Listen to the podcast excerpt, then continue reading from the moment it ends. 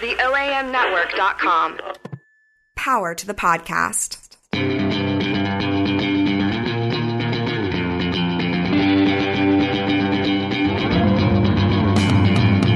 Hello and welcome to another episode of Surf Memphis. I'm here in the studio with Carly at the Ohm Network.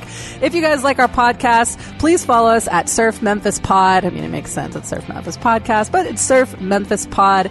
Like, subscribe. I feel like a YouTuber trying to tell you this. Click the like button down below. I don't know what it is. Find it, like it, share it, and we'd really love it. So today, Carly, what do you think we're going to talk about? I think we're gonna. We had some listener questions come in on our Instagram, so I think we're gonna bring those up a little bit later. But yeah, we were walking in, and you were telling me, like, I just found out for the first time that you've been to Disney World, and it blew my mind. I don't know how I've known you for like 4 years. I lived in Florida, and I had no idea that you've been to Disneyland World. Disney World. There's a difference. I can't afford to go to the land. That's over in California. I can't. You went to Disney World twice, and then you were like, oh, have I ever told you the Goofy story? No. It was a story about one of the mini Roderick. It was the Donald Duck story. All right. So hit me with that story. Okay, cool. Let's open the podcast with digging up some deep wounds in my history. So when I was like 5 or 6, went to Disney World with the fam. Shout out to mom and dad, making dreams come true. Anyway, so I was there with my twin brother, and at the time, he really loved Donald Duck. I don't know why. Donald Duck is not my favorite Disney character, if I'm going to be honest. John, next episode, we're going to have you tell us why you love Donald Duck so much. Cause we're just shouting out my twin brother right now. Okay, so anyway, we're there, and you know you get the characters' autographs? Mm-hmm. So we're like running around getting the characters' autographs. Yeah, you fill up that book. Yeah, I got Tigger. Mm-hmm. I got Goofy. I got some other ones, you know, the prime real estate sort of autographs. And we went to go find Donald Duck. So we get to his house. I don't know if you remember what Donald Duck's house is like, but it's a boat. Of course I remember. Do you really? Yeah. Oh, yeah. It's I'm a not boat even kidding. With a door on it. And there was a woman outside that I guess was like, now as an adult, I realize is like the handler of whoever is wearing the costume. And I think in Donald Duck's house is probably one she of those. She was like their bouncer. Yeah, exactly. Like the bouncer of Donald Duck World or whatever it was. And there's a door on the boat. And I guess it leads to one of those secret Disney underground tunnels that you always hear about. Yeah. So anyway, we saw Donald Duck go in there. And we ran up and we're like, hey, we'd like Donald Duck's autograph. And the woman was like, sorry, Donald Duck can't come out right now. And my brother like burst into tears and was so upset. And I was so pissed off in that moment. I just started like knocking on the door and I was like, Donald Duck, like, you come out right now. And like started crying myself. My parents literally had to tear me away trying to get like Donald Duck to come out and like get my twin brother's like autograph. And legitimately, when I was a child, if something came on that had Donald Duck in it, I would skip it because I thought that Donald Duck hurt my twin brother's feelings. So anytime somebody talks about like Scrooge McDuck or something like that has Donald Duck in it, I'm like, I didn't watch it because I had a grudge. That extended on later into my adulthood. So that's the story that I was going to tell you before we walked in. Do you think that story made you a better traveler? In what way? I don't know. Like, did you learn to like stick up for yourself? Like, I learned to never trust something that markets itself as the best place on earth. That's a really good one, though. Cause, like, but like for real, like you can walk down Beale Street and every single place will say that they have the best barbecue pork sandwich in Memphis. That's true. We'll call it the Donald Duck Complex. I love it. We've coined it right here on at Surf Memphis Pod. I love it. So I wanted to bring up how since our last episode posted, we've been sending it out to all of our past surfers. We're famous now. And you can say it. A little bit, mildly. Yeah, so we've been sending it out to all of our past surfers, and I think that probably 95% of them have messaged me back. Like, people I haven't even spoken to since, like, June messaged me back, which is great, because it's not that I don't care about you guys. It's just we all have our separate lives, and honestly, a lot of them, like, so I got one last night from a guy that surfed with us in Australia, and I caught up with him, and he's in Australia, or he's from Australia? Sorry, he is from Australia. Right. He served with us. Sorry to call you out. I just myself was a little bit confused because I was when did we go to Australia together? In the spirit of the first episode and the Donald Duck complex, we need to start fact checking and making sure that the reality that we're creating is the reality that everybody's going to get. So I'm all right with that. All right. But yeah, so he messaged me. He was like, "Oh yeah, I got a job in Singapore. I'm traveling all over Asia. No big deal. Hope you guys are having fun in Memphis." And I had that moment where I was like, "Oh." Yeah, so cool. But it's really cool just to hear what everyone's up to, but then to also hear them. I think you got a message from one of our surfers, Michael, that said something that he was still thinking about. Okay, so I'll spare the flowy parts where it's "I thought you guys did a great job." He is a great writer. Everything that I've ever seen him write to us has just been my reference from him. I remember being this is why I couch surf, is so people can tell me how cool. So he said, "This is my first time back on the site for a long time now. I actually came on just to say that I was having a little reflection on 2017 on New Year's Eve, and I really felt my time in Memphis was one of my highlights of the year. You guys made me feel very much at home, and the whole introduction to Memphis was wonderful. The storytelling event we went to has also stuck with me for a number of reasons," which, of course, we went to Spillit. I think the theme was roots. And I got to message him back and say, "Hey, the same network that we're a part of has that episode that we went to on the Ohm Network. Oh. So you can go check it out." If you guys don't know what Spillit is, it's the thing that you've probably heard me, if you know me, I've tried to drag you to it. And you said no, and I was always pissed off at you for not coming. You should definitely go. It's probably my favorite thing in Memphis, besides the Ohm Network, which is obviously now my very favorite thing in Memphis. No, but you should check them out. Their logo is very blue and has a little cute little chatterbox on it, and you can find all the episodes, and some of the amazing storytellers that have been there have obviously impacted somebody from Liverpool, living in Chicago. And when was he with us? He came in July or August? Says August 1st. He was with us August 1st, and he was like, "I'm still thinking about that night." You'd imagine that. That's so cool. I'm gonna obviously have to send them this episode, but on New Year's, just to get thought of. And you don't even know that you're being thought of, because my New Year's, it was with you. I showed Carly Airplane for the first time on New Year's Eve. You did. So that was a good moment. But that's what we did. We just literally sat in the house, watched Airplane, and then went to bed. But we didn't know that somebody was thinking of us and something we did back in August that they consider a nice thing for them. So that's really nice. I like it. Yeah. Do you have any other ones that you wanted to share? Yes, I do. Let's see. This is why I screenshotted them. This is why I screenshot. Okay. Let's see. I've got it somewhere. Oh, yes, right here. So I messaged a married couple that came down back in November. They came, I remember this very vividly. They came on the night before I had to go to work at 6 a.m. And we went to the rec room. I remember them showing up too, because sometimes I'm much more of an introvert with you, so I'll need a little bit of downtime. So I remember I was laying in the back room, I was napping, and then I could hear how much fun you guys were having from the minute this couple walked in the door. Yeah. And usually you have a little bit of that awkward small talk, where are you going? What's going on with your trip? Once in a while you get those people that walk in your door that you're have we met before? We've been friends forever, and that's what was going on with them. Yes. And then they were the kind of people that they walk in the door and they're literally standing at the door, their bags are not even inside, and we're standing there talking for 25 minutes. I think they were still holding their bags when I came out. They were just you just completely were just having the time of your life. And then one of them was also a giant extrovert, and I think they were just shouting into the void at each other, and it was "Hey, I'm listening in the void." But it turned into being a really amazing night, and you did have to work at 6 a.m. I probably had to work in the morning too. Well, I remember that I had to work at 6 a.m. because we went to the rec room, we had pizza, we played a game called Don't Drink and Drive on Mario Kart. It's just a drinking game. It's a fun game. We were out at Ernestine and Hazel's till 3 a.m. And I was it's one of these couch surfing experiences. But anyway, so the couple messaged me back and they said, "We're excited. If we like it, we'll share it and share it and share it. If we don't like it, then we'll just share it," which I thought was funny. But then they said, "We talk about Memphis all the time. If we ever drive through that way, we're definitely going to stop by," which is funny because they're also from the same town that we have another surfer coming for the third time. That as I was messaging out the podcast, they were like, "Hey, can I come stay with you guys for a third time?" From Louisville, Kentucky. And we're like, "Oh, hell yeah." So she's coming. I'm excited about that. Otherwise, it's just, messages of you know, like reflections on their nice little time or like updates about their life, where they are. Like we messaged one of our Frenchmen, he's in Guatemala. So that was like kind of fun to like hear about. He told me when he was with us that he was going to hitchhike a sailboat, yeah, which I didn't even know was something that you can do. How do you throw out the thumb on a beach?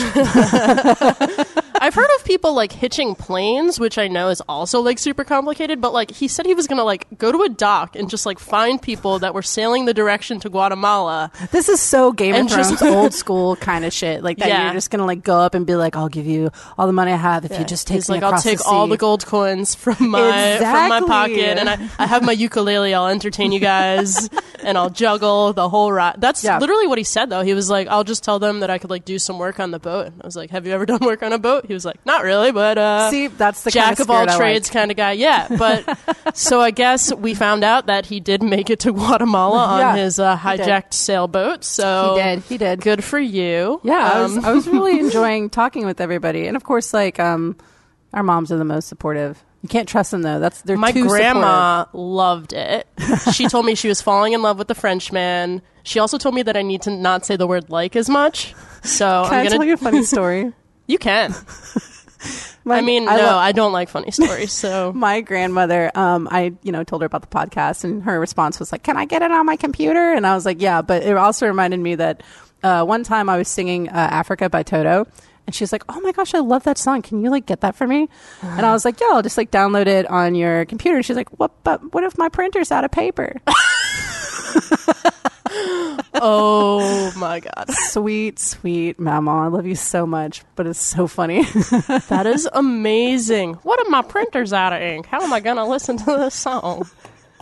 So my hopes for her finding our podcast are very slim. Is that she skips this episode? No, I'm just wondering how she's even gonna figure it out. I'm gonna go over there and you're gonna have to get some ink in her printer. Yeah, make sure her like it'll be all right. Get her some glasses so she can watch us, you know. Right, and then of course, we're... That's how podcasts work. My mom asked that. She was like, when could I watch it? I was like, Mom... You listen to it. Yeah. We're not cool enough to be on Facebook Live and everything. Probably because we... We might be someday, though. Yeah, catch it out. Check it out. Catch it out. We're coining two terms today. It's the Donald Duck complex and catch it out. Anyway, so the next part of our episode, that's all just kind of, you know, us updating you guys, saying thank you. Of course, all of our couch surfers that are listening to this, that are now listening to a third episode, thank you so much. I really appreciate you guys' attention and love. And anybody who's not one of our couch surfers, we love you too. Thank you so much for listening. Dude from Madrid that listened to it, that we don't know, shout out to you, man. And I think your name was Daniel. Shout out to Daniel from Madrid. Thank you for listening, Daniel from Madrid. All right, so should we get into some of our questions? Let's do this. I'm so excited for this segment. If we've kept your attention this far. We got these questions on our Instagram. We just put out a little thing, which is something that we'll probably do other times too.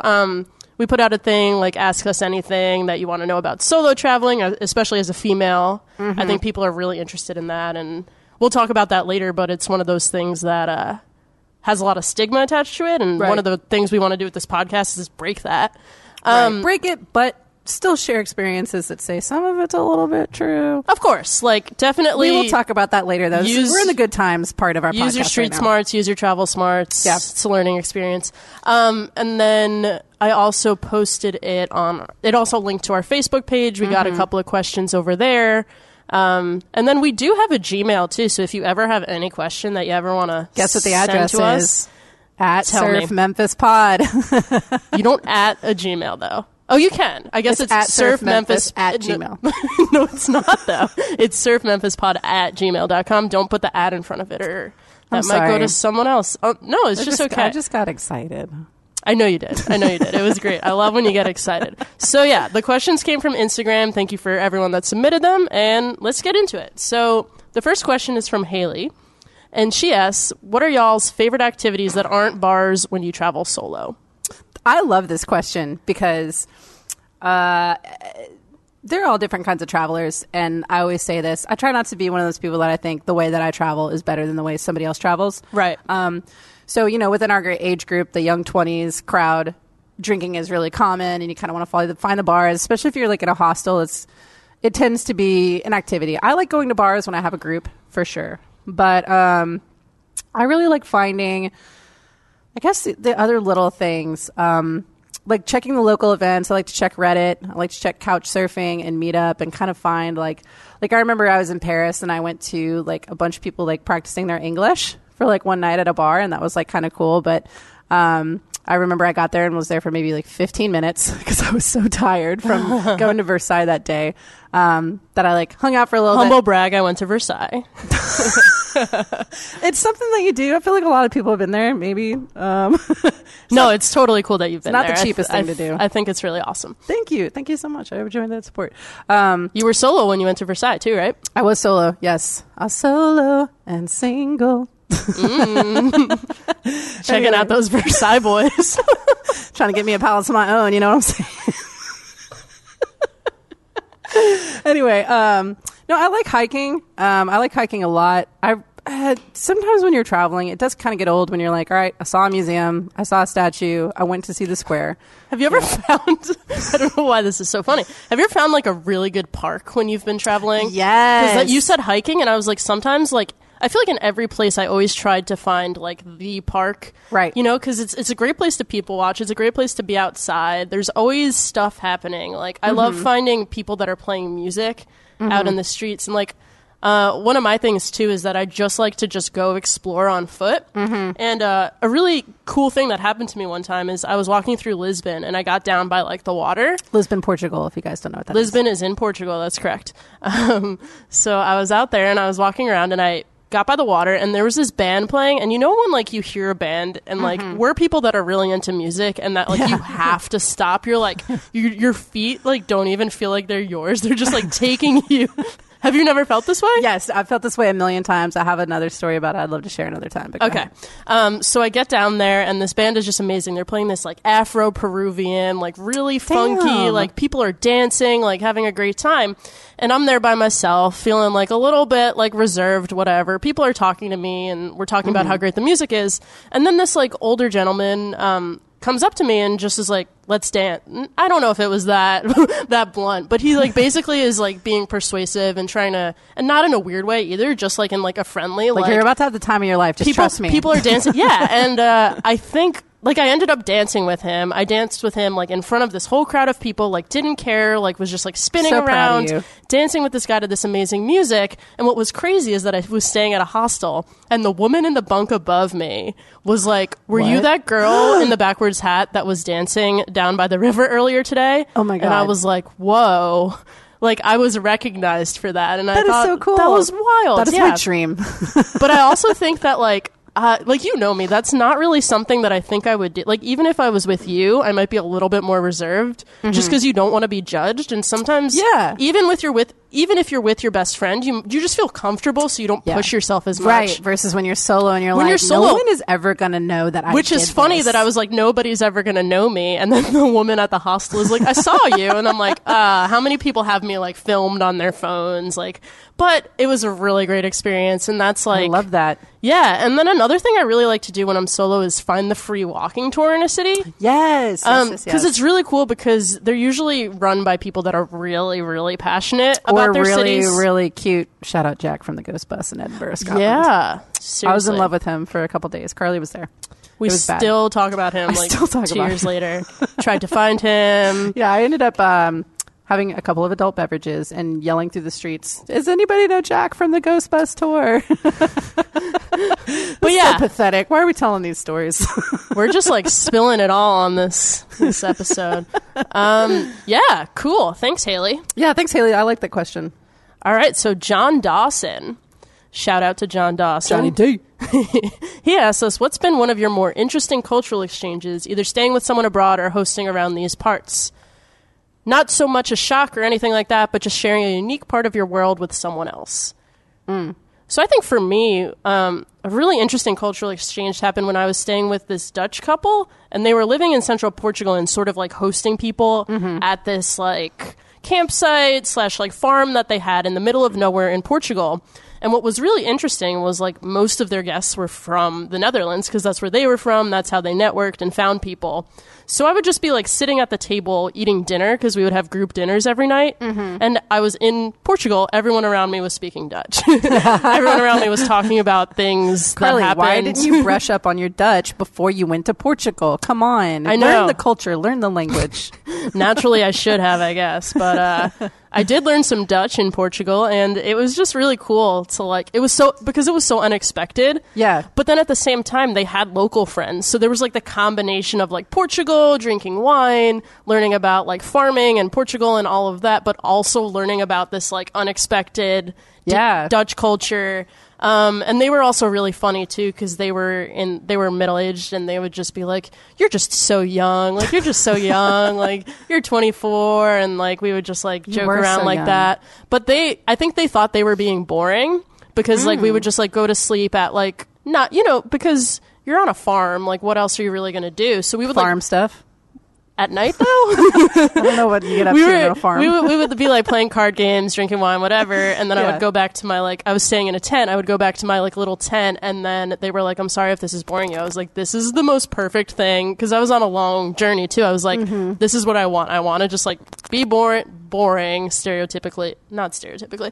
I made air quotes, but then I realized that nobody can see them. But, it wasn't boring at all. It was a really great experience. And then I couch surfed with this Polish couple living in Copenhagen, which is like another time where I was like, I didn't know she was Polish until I got there. So you're like, I'm going to go stay with a local person in Copenhagen. And then they tell you where they're from. And at first you're like, you're not actually from here. But then I think it gives you an even more unique perspective. Yep. And we had a really cool dinner where like they cooked Danish food. We talked about Poland. They had been all over the world, this couple. They were really into photography, and like that was really neat. This is so weird because I also stayed with a Polish couple that was really into photography. In Copenhagen? In Dublin, Ireland. There you go. Polish people are everywhere. And they love photography. But the one other thing about this Polish girl that was really funny is that she was like auditioning for this play. And her audition was singing the Smelly Cat song from Friends. So she would be in her kitchen. I would wake up in the morning and I would just hear her in her Polish accent being like, smelly cat does whatever smelly cat does. And it was incredible. Like, that was like one of those. So it was kind of like an opposite cultural exchange where I was like, you love to sing Smelly Cat over here, huh? That is so interesting. And I was like trying to help her with her English and all that. You're like, I've seen Friends, girl. I got this. Yeah, exactly. I know some Phoebe Buffay. 4 p.m. to 7 p.m. every night, weeknight, I watch some Friends. Okay, what was the questioning? It was a cultural exchange, right? Yeah, yeah. Okay, so I kind of have one that I think is interesting. So I ended up in what's called an emergency couch surfing situation, emergency couch request situation. Right. In Paris, France. And would you call it a couch emergency? Yeah, we could do that. Sorry, I just had to throw that in there. I was in a couch emergency, and this guy accepted. I ended up, and I just love people sometimes. Like, shout out to people. I was just still kind of a couch surfing beginner in sending requests again. So like, I'm not even sure what I said, but shout out to him for taking me in anyway. Anyway, I ended up staying with him. He just moved into the place, so I slept on like a cold hardwood floor. Used my clothes underneath me for insulation. And I also used my backpack as a pillow. I didn't get any sleep. I froze to death the entire time, but I had an amazing time. So I stayed with him, and he was. It sounds incredible. He said on his profile very bluntly that he was a nudist. And at the time, this is a whole other story, I was going to work away with a family in France who they practice nudism at the pool and the jacuzzi. So part of me was like, you know what? I'm going to go just because I want to like expose myself to this before I go live with this family and see what I really think. I wanted him to like challenge my ideas a little bit. So I went and stayed with him. He chose not to be nude that night. I think he was tired or whatever. But he did. Too tired to take off his clothes? He was like, I don't know what the mentality is, but maybe he was making me feel comfortable. He was like, that's one night. She's American. They have weird ideas about nudity. But anyway, we sat around and just talked for a long time about cultural ideas and kind of where I was in my life. And it was just one of those conversations where you're talking to a complete stranger and They just get to know you on such like a deep, intimate level. I mean, I told him everything. He wasn't French, was he? He was French. Oh, okay. He was very French. Very French. Didn't you stay with the Tunisian in Paris too? I did. Okay. Yeah, this is after that. That's why I was confused, because we're talking about like cultural exchange and like staying with somebody in an area that's not from there. So I was like, oh, was he Tunisian? Yeah, no, this dude was French. This dude was French. Cool. And the most interesting thing is that he worked in like a high kind of financial job. So like he dealt with like $1 million trades every day. And all of his coworkers knew that he was a nudist and participated in rainbow gatherings. And none of them knew that he he was a couch surfer. He was a host. And he intentionally did that. Like none of his family or friends knew. He felt that it was more risque and kind of challenging to people's ideas for couch surfing than it was to be a nudist, which I thought was so interesting. Yeah, I think that's still so really wild. So, like, he, for example, had a couch surfer one time, and one of his colleagues came over unannounced, and he, like, had to explain, like, real quick, like, pretend you're my cousin. They don't know that I couch surf. And this dude had over 400 references. That's what I was going to ask. Nobody knew. And I was going to be like, how active was he? And he was, like, super active. Extremely active. Which I think is so interesting because, like, I don't think I could, even if I tried, like, hide this part of my life. No, it's just all I talk about. And we talk about it so much that we made a podcast about it. That's true. And there's nothing else that I do anymore. Like literally one of our couch surfers was like, what are you guys up to? And I was like, just couch surfing. That's pretty much it. We do have day jobs. Like don't make it seem like we don't. We do. But we are very involved in like couch surfing and making sure we have people into town and yeah. So Jonathan Feely, I don't know who that is. Do you? That is my twin brother. Oh, no way. You do know who he is. I know. So he asked 3 questions because I think he really wants to be featured on this podcast. Right. So, we'll try to like get these out quick too. I feel like. Yeah, we will. Yeah. So with today's sexual... It's a 3-parter after all. It is a 3-parter. So let's just power through these. With today's sexual climate in mind, what advice would you give to traveling men and women? Okay. This is what I would give. I'm assuming you mean... a climate of maybe something like the Time's Up movement, like voicing that there are concerns and there's abuse in certain industries. I think that's what you probably. That's how mean. I read it as too. Yeah. Yeah. So in that, of course, we kind of talked about in our first episode that you kind of need to have your wits about you. My number one advice is you got to watch for your warning signs. You got to have judgment because at the end of the day, you are making the choice to host somebody or to go to their place, and even if you don't have anywhere else to stay. My personal advice from experience would be that you don't go if you feel uncomfortable. Yeah. And if you're in an uncomfortable situation, speak up. If it's something like where you've been with somebody for a couple days and then they're suddenly being weird, confront them or leave. Like, I think you really got to have your own agency and you got to kind of protect yourself and that sort of stuff. I wouldn't stay with anybody that when you're like looking through their profile has kind of a warning sign, like a red flag. Not to call out masseuses.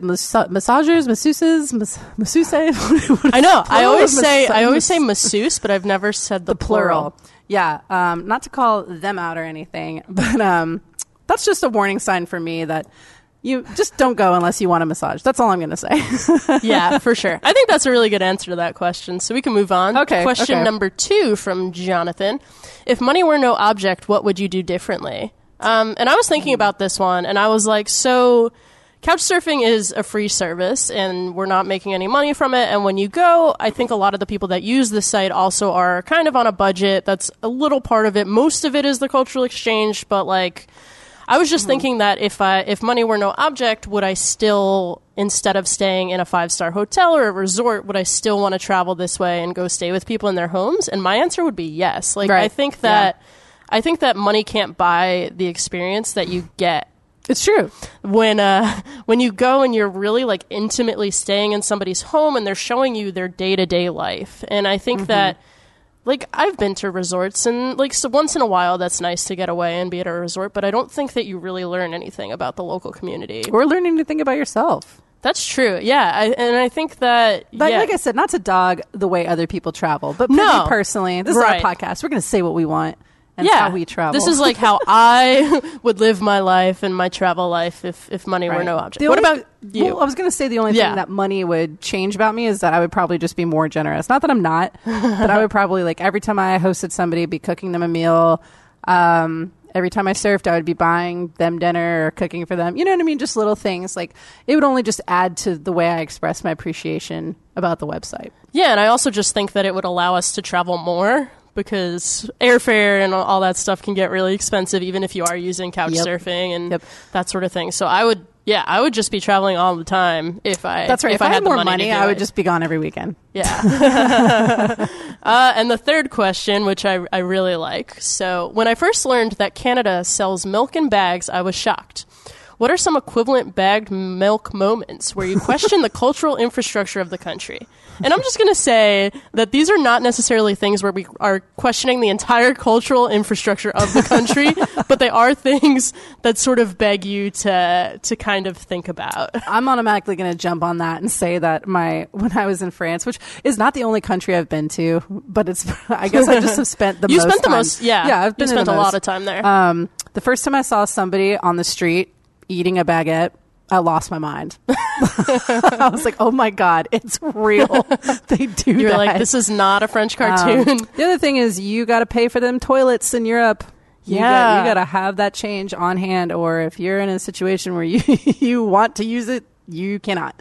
Although I will say the best bathroom I've ever used, that was a public restroom, was in a metro in Paris. I paid my 50 euros or whatever. Not 50 euros, 50 cent euros. You paid 50 euros. And it had like literally in like a grungy, like terrible smelling metro.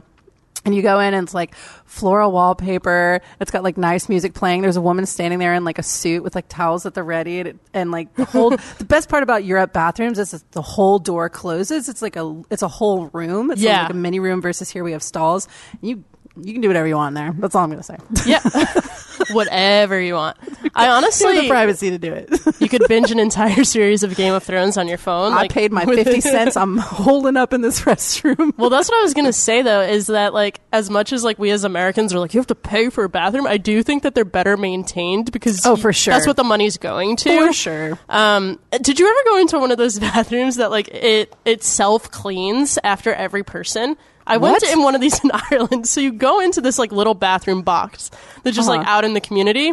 And when you press it, it like opens up these like sliding doors. And then when you finish, you press clean and it just like shoots all this water down. And just like starts cleaning the entire thing, like cleans the toilets, sanitizes everything. And then it just like opens back up and it's just like filled with steam and you walk in. But the tricky thing is like you can get stuck in there if someone accidentally presses the clean button, which almost happened when I was nannying with this little girl in Ireland. And we were... Sorry, that's so funny. It's hilarious. We were out and she was like almost going to press that clean button on someone that was in there. So that sounds like is it kind of like when people in alien movies come back to the camp and they have to go through that little room that shoots the steam and like... Yeah, and it just like desanitizes you. Yeah, it's that, but it's a bathroom. And... Yeah, so I would say that's... The money for toilets one, for That was one of my favorite things about Ireland, I think. Also, like, the people and the music and the beer and the What if you literally went to a country and you were like, my favorite part was every time I went to the bathroom. All right, well, thanks, John, for those three questions. Reagan asks us, I really like this question because I think it's going to get us into like some good couch surf territory. Okay, hit me. What advice would you give to someone who wanted to host couch surfers? Oh man, don't do it because we want everybody. Don't do it in Memphis. Okay, so here's my advice. I don't know what you're going to say, but my personal advice is you need to fill out your profile. Fill out your profile all the way. Make it attractive to stay for somebody to stay with you. Because a lot of people, like as hosts, will be like, my interests are cleaning and cooking, and I don't know why that's someone's interest. That's why. Anyway, they'll say like, I am a housewife from the 1950s. I also like changing my baby's diapers and waiting for my husband to get home, exactly, so he can bring me my money so I can go shopping. Anyway, fill out your profile. We've come so far as women, haven't we? Let's just celebrate womanhood right now, you know. Let's turn this into a feminist podcast where we're just like, yeah. So anyway, fill out your profile, put some pictures up there, especially of like, you have a my home section where you can say what you allow and don't allow. Be strict to that. If you don't allow smoking, don't let somebody smoke in your house. Just be like, smack it out of their hand or something. Yeah, and I was going to say, too, with, like, the rules and stuff, like, be clear about your expectations and, like, what the person that's staying with you is expecting. Right. Especially your first couple of times, because there are some people that come in and really want you to give them a full tour, or just, like, have... Some people want a key or just, like, expect to have certain things. Mm-hmm. If somebody's expecting for you to, like, provide all their meals or anything like, that would be a big red flag, because that's not what this is about. If someone is requesting, like, 2 weeks, obviously say no. And sometimes when people request, you can say, like, hey, I can't do all the days you requested, but I'll host you for 1 or 2 nights. But I'll just say, sometimes you get in the situation where, like, if you don't want to host them for a long time, you need to be firm and be like, I said 2 nights. Yeah. There's also, shout out, there's a hostel in Memphis. Google it. I don't remember the name of it, but it's an option for travelers. And then I would also say, probably we decline 75% of the people that actually ask to come stay with us, which I think people are surprised to hear. Yeah. Because I think, especially now, you get a lot of people that are Googling how to save money on a road trip, and they've never couch surfed before. We've had some of these people come through, and they've been amazing, and they're totally couch surfers. They're just new. We were all new at one point, is what I always say. But you can tell from the request if they're a couch surfer at heart. And I think you just get experience, you know. You get better at it. You know, the first time I hosted, these two brothers came into town, and like, they arrived at like 9 p.m. and left at 6 a.m. in the morning. And I learned, oh, I don't want that. I won't set aside my time just to do that, because some people, they don't mind, they really like the hospitality aspect of couch surfing, where you like offer a place to sleep. But for me personally, I like the quality time and the connections, and it's, one night is just not enough. Yeah, I feel like the way that we sit here and talk about our surfers and like are still in touch with them is like, it just goes to show why we're in it, you know. If people ask us, why do you let people stay with you for free and all of that, like, that is why, because we have like these human connections. And I think that not everyone is hosting for that reason. Yeah. But for me, that would be my reason to push people, I think, to host. And you can do it as frequently or as infrequently or frequently as is available to you. Like, we hosted a lot over the summer. Yeah. And then we took a break. And that was fine. We took a break, and then... You can always set your Couchsurfing profile to accepting guests, maybe, and not accepting guests. Right, which is like a really cool feature, because that way you won't be getting bombarded with requests. But another thing I just wanted to say about hosting is that a lot of people on Couchsurfing will say that you should... If you don't have any references and you want to go travel and you want to surf, hosting first is a great way to like build up your references, find out about how Couchsurfing works, and find out about the community. And it just makes you look better when you're sending out requests that you've hosted before. Yeah. And we'll talk about this on a later episode, sort of like the differences between being a couch surfer and being a host. Yeah. Which like some people might prefer one or the other. And then I was also going to say that I think that it's also just a great way to travel without traveling, because it's with jobs or school and money and everything. It's really hard to just take off and go travel. Mm-hmm. But when these people from all over the world come and stay with us in Memphis, it feels like I'm traveling. Yeah, I get exposed to it. And then, of course, I'm always so jealous when they're telling me about their giant trip. And I wish I could go with them. Or sometimes people are literally like, you should come with me tomorrow to this other city. And I'm like, I wish I could, but I have to work. Yeah. We get invited to New Orleans all the time. I know, which we'll go. We'll go. Will we go? We will go. What's the next question? Hit me. So this is the last question, actually. And this one came from our Facebook page. And it is from Tara. Shout out to Tara. Tara asked, what is the strangest experience that you guys have had with couch surfing? So when I first saw this question, my immediate thought was, I don't have super strange experiences, because I'm good at like accepting and requesting people. Like, I think I have a good judgment for not getting myself in super strange situations. But I will say, like, strangest in terms of when you're looking around, you're like, what is happening? I had a really bad Airbnb experience with a creepy dude. We'll talk about it at another time.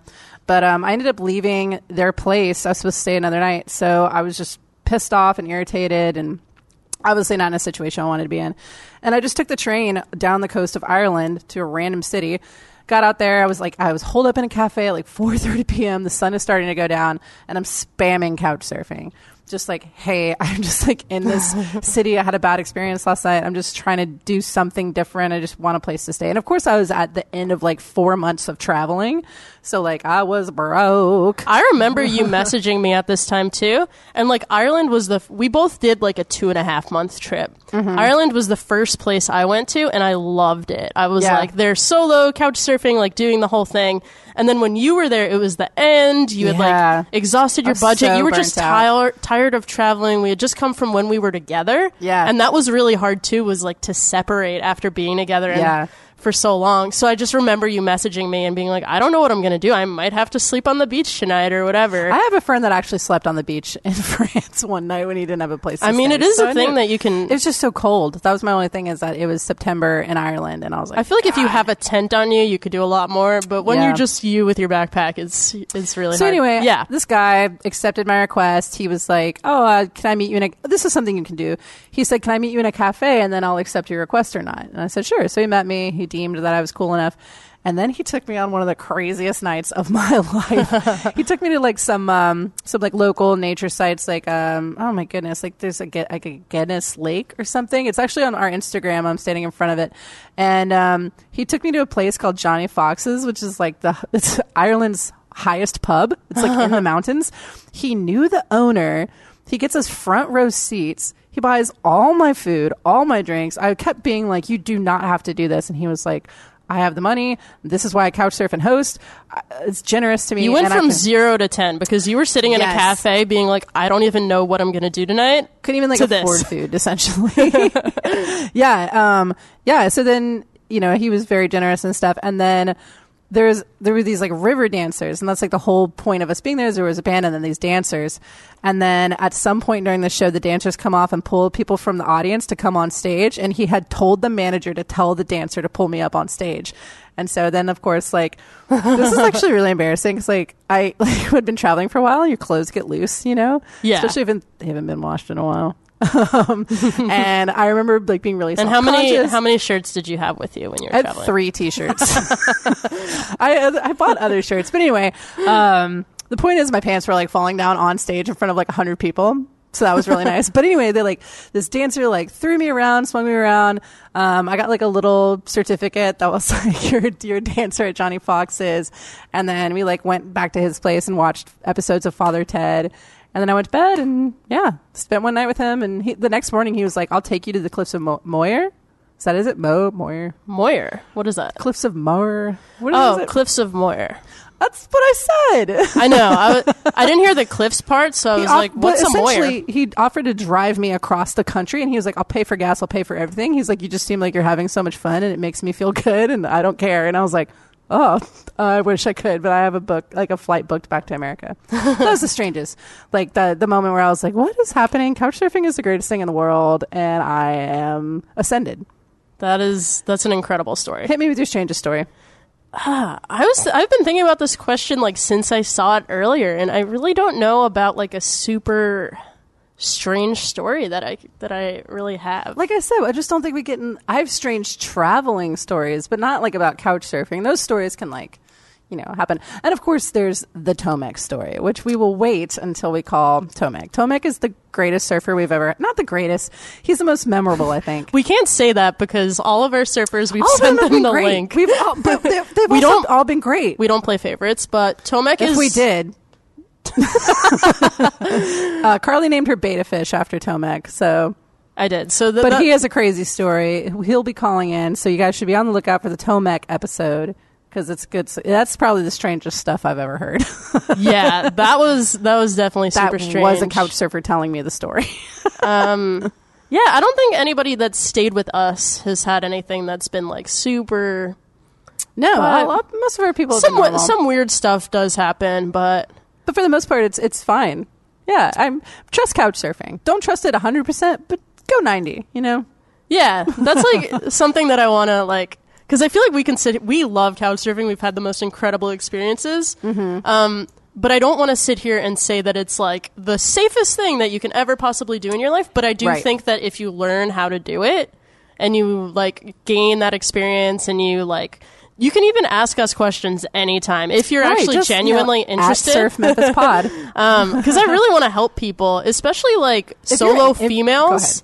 I think like those are people that, you know, it's scary to We're your people, girl. We got you. We'll help you. That's who we definitely I mean, we want to help everybody that wants to get into couch surfing. And I just think that it's just been life-changing, and I'm so glad that we get to sit here and like have our surfers on the podcast and share some of our stories with you and answer these questions, because I really do want people to understand that like it's not so crazy of us to like have strangers staying with us. It's, you know, I saw a great thing the other day about how you should never tell yourself that you can't do something. Because I don't know about you, but there have been so many people that are like, oh, I just wish I could do what you guys do. And I'm like, you literally can. Just do it.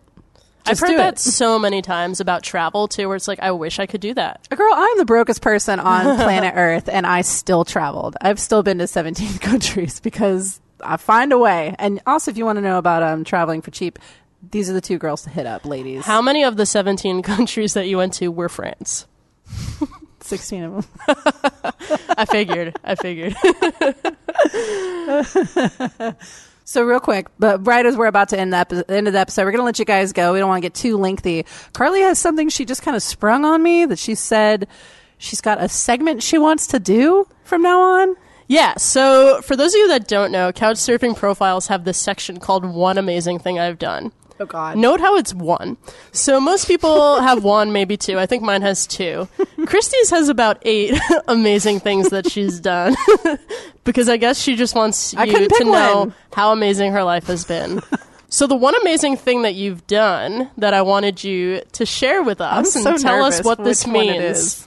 It says that you once chugged a beer on the Memphis Grizzlies dance cam and was famous for only one night. I knew that was going to be the one you were going to bring up. Okay. I went to a Grizzlies game back in 2016, probably around March or so. A friend of mine had tickets and, you know, we were drinking beer, having a good time, and the dance cam came on and I had a full beer and I just had this idea where I was like, what if I chugged it?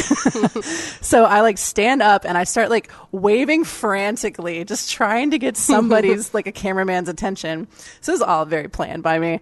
And of course, like he gets me. I see it. I see myself and I'm like, girl, go for it. And I start chugging this beer. And I mean, like I pounded it. And I was wearing an old style t-shirt because, you know, it's like my favorite beer in Chicago. Yeah. And the roar of the crowd was the most fulfilling. Like, that's how gladiators feel. Like, that's how they kill other people. Is people are like, yeah. And you're like, I can do anything. You were just like transported back to the Coliseum. Yeah. So I did it. And I guess like my t-shirt made it very apparent who I was. Because, like, it happened, we left the stadium, and my friend wanted to go out on Beale, and every single person in the radius of the FedEx Forum knew who I was. And people were buying me shots and drinks all night.